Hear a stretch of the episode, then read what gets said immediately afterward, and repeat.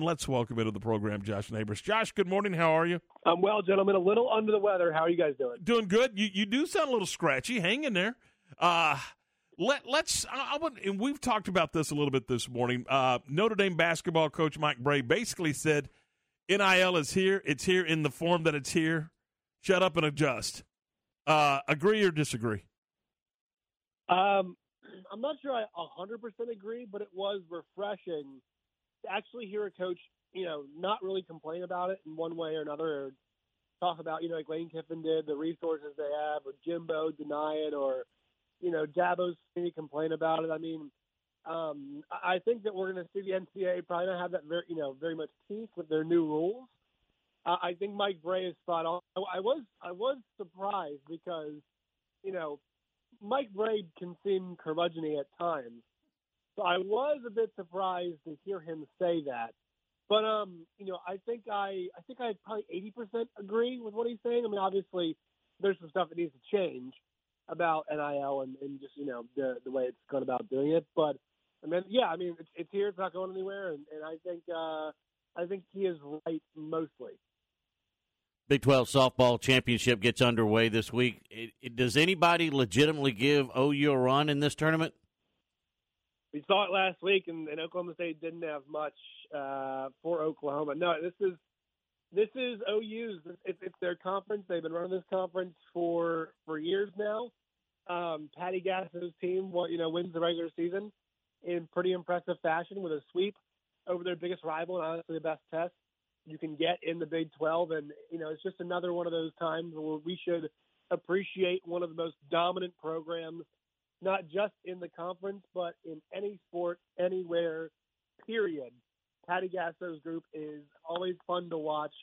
And yeah, I mean, I don't think there's anybody, you know, at least um, in the conference I can give them a run, and then we'll see what happens nationally. But I mean, they look like a, they look like the juggernaut right now. They just started a new win streak. They only lost one game all year, and they just won the Big 12. So I'm not really sure who's going to stop them right now.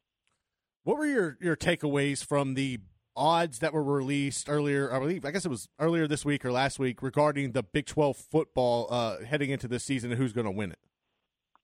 Yes, that's actually the big topic on today's episode of Locked On Big 12. It's it's about those odds. Um, I I really like the odds. I think I'm kind of on board with what we're seeing. First of all, Oklahoma is your favorite at plus 175, so $100 we get you 175 on the comeback if they won. Yeah, I mean, I'm, I'm right there with them being the favorite. The second favorite is Texas.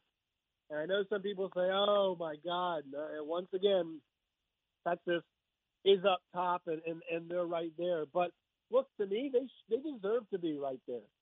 I, I was thinking about last night. You about the offensive side of the ball.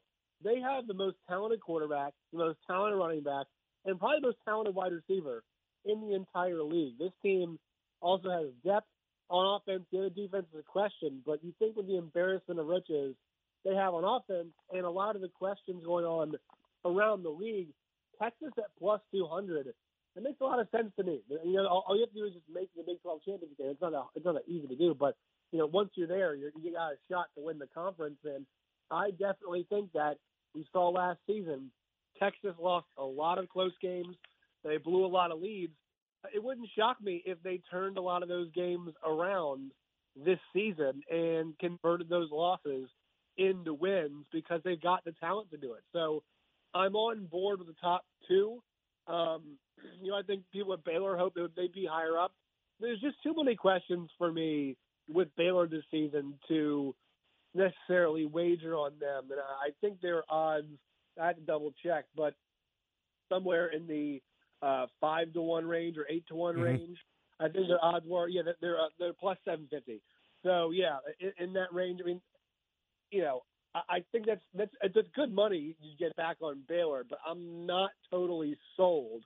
I do think a lot of people like that number though. And then um, you know down the line, I, I kind of like Texas Tech at forty to one and Kansas State at fifty to one. You know, those are long shots.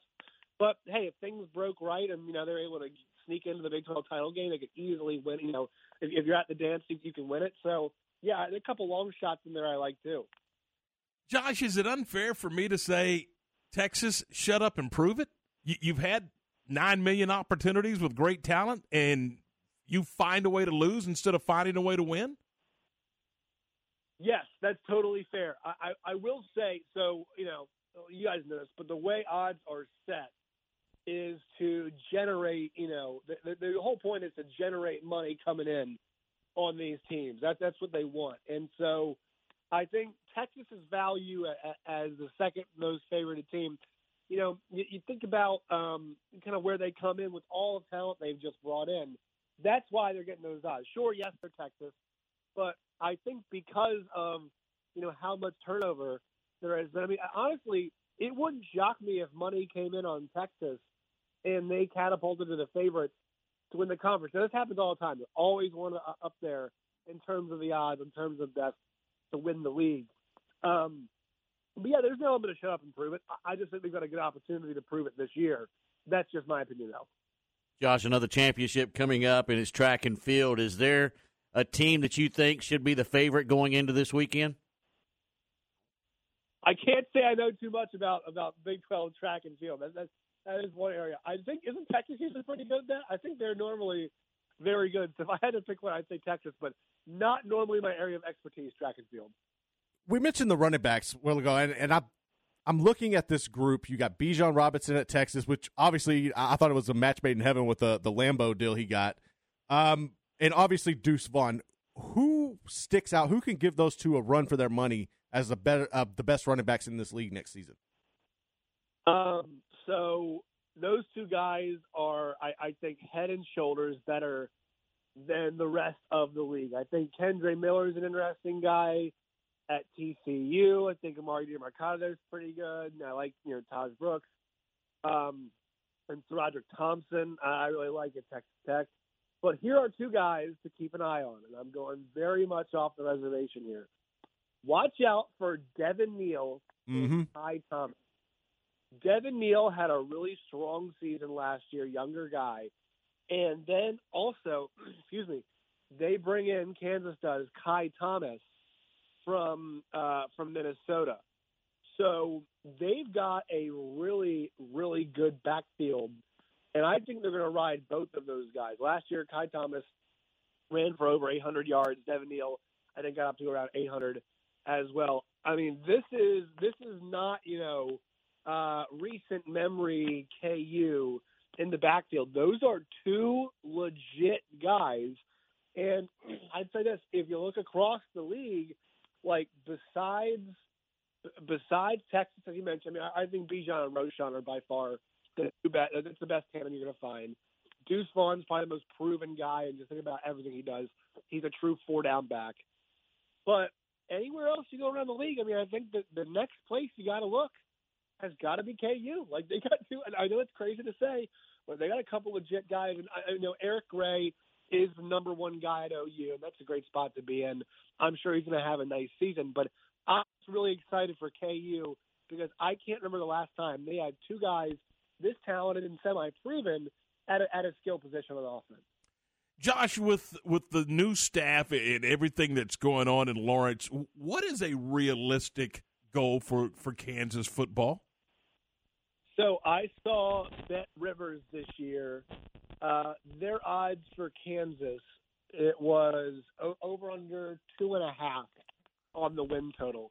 Um, for them, you know, uh, sometimes you can't measure success and wins and losses. I know it's a weird thing to say, but like it's when you're Kansas, it's just th- this is their first full year together. Keep that in mind, right? This is the first time they've had a full spring together as a team, as a staff, under uh, you know under Lance Leipold, right?